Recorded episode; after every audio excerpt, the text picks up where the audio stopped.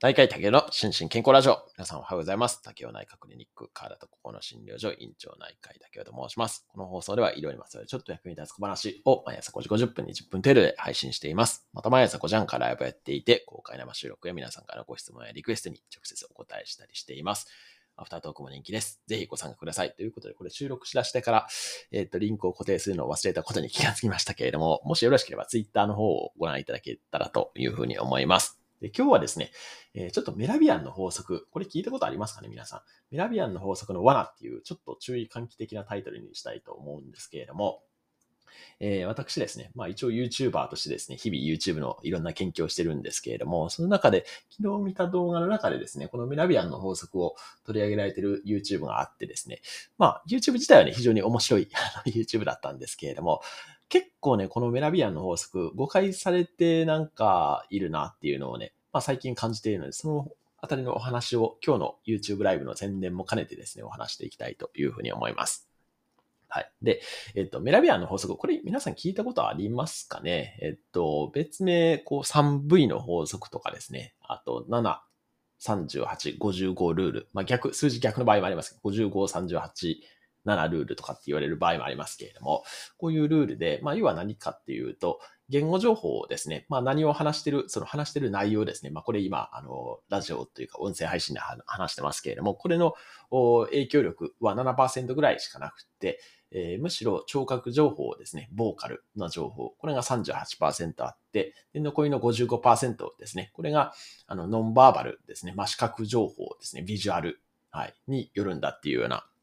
こういうあの研究がメラビアンっていう人がですね、1971年に提唱したっていう心理学者の先生ですけど、いうことで、まあこれをね、メラビアンの法則というふうに、まあ一般的には知られてると思うんですね。で、えー、な、で、まあこれを元にですね、例えば人が見た目は9割みたいなのもそうですけれども、その、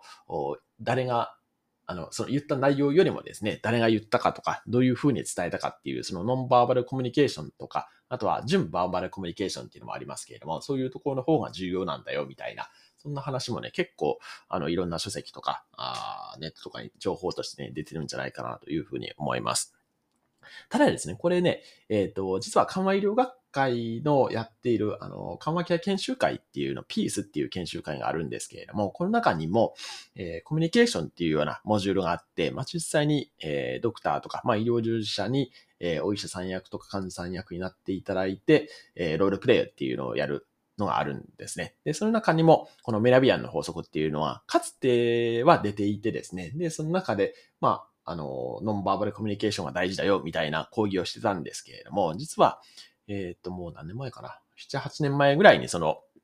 えっ、と、講義の内容が刷新されまして、で、そこではこのメラビエンの法則に関してはね、そこまで強調しないようにっていうような、そういう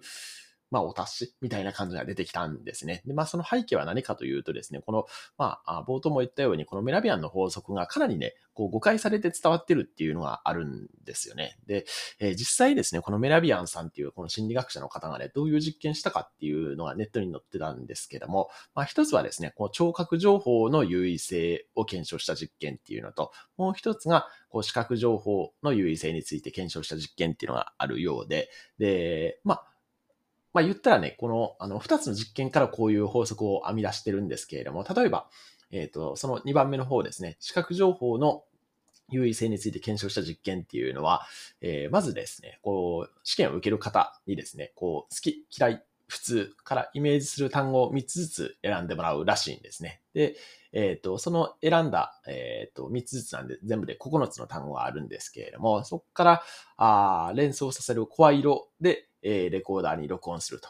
で、えー、それに加えて、この顔写真ですね。好き嫌い普通の顔写真ですね。これを1枚ずつ準備するっていう。で、それを音声と顔写真を両方とも一緒に合わせて見たり聞いたりしてもらって、どんな印象を持つかっていうのを質問するっていう、そういう研究だったらしいんですね。で、そうすると、この声色とこの視覚情報ですね、その表情、顔の写真ですね、これとのギャップがある場合にどっちが優先させるかっていうと、視覚情報の方が優先されるっていう、そんな研究結果だったんですね。だから、こまあ本当に、ね、かなり限定的なシチュエーションでしかこの、なんていうか研究結果っていうのは言えないはずなんですけれども、それがまあよくそのコミュニケーションの研修とかで、えー、その、だまあ言う内容も大事なんですけれども、それ以上にこうバーバル、あ、ちょノンバーバルな方が大事ですよみたいな感じで使われてしまったりするっていうことなんですね。で、これ実際にメラビアンさんもですね、この、あの、まあ、か、かなり限られた条件の中での実験なんで、他の分野にはね、応用できませんって自分でも言ってるらしいんですけれども、で、こういうことね、結構よくあるんですけれども、ただ、あの、なんか物事をね、こうシンプルに、えー、解釈されて、で、それがどんどん広まってしまって、まあ、本来の趣旨とは違うような意味合いで広まってしまうっていうことね、結構あるんじゃないかなというふうに思います。で、えっ、ー、と、まあ、それに関連してですね、まあ、今日の実は YouTube ライブでもね、取り上げようかなというふうに思ってるんですけれども、あの、ポリベーガル理論ですね。これもね、多分、また、ドクター P2 がね、炎上すると思うんですけれども、ポリベーガル理論もですね、あの、現状ですね、このポージェスさんっていう方がね、一番初めに提唱し出したんですけれども、この現状論文はね、ものすごい、こう、あの、神経生理学、神経解剖学にのっとったあの論文なんですけれども、それがなんかね、どんどんちょっと違う方向に走っていって、まあ今に至ってるんじゃないかなと僕自身は思ってるんですけれども、なので、ちょっとね、改めてね、こう、現状ですね、まあ一論文っていうふうにも言いますけれども、に、えー、立ち戻る必要性っていうのをね、あの、感じたりしています。し、あともう一つはですね、あの、これ私、音声配信ね、もう2年以上やってるんですけれども、音声配信って、まあ当然ですけど、視覚情報全然ないじゃないですか。で、聴覚情報と、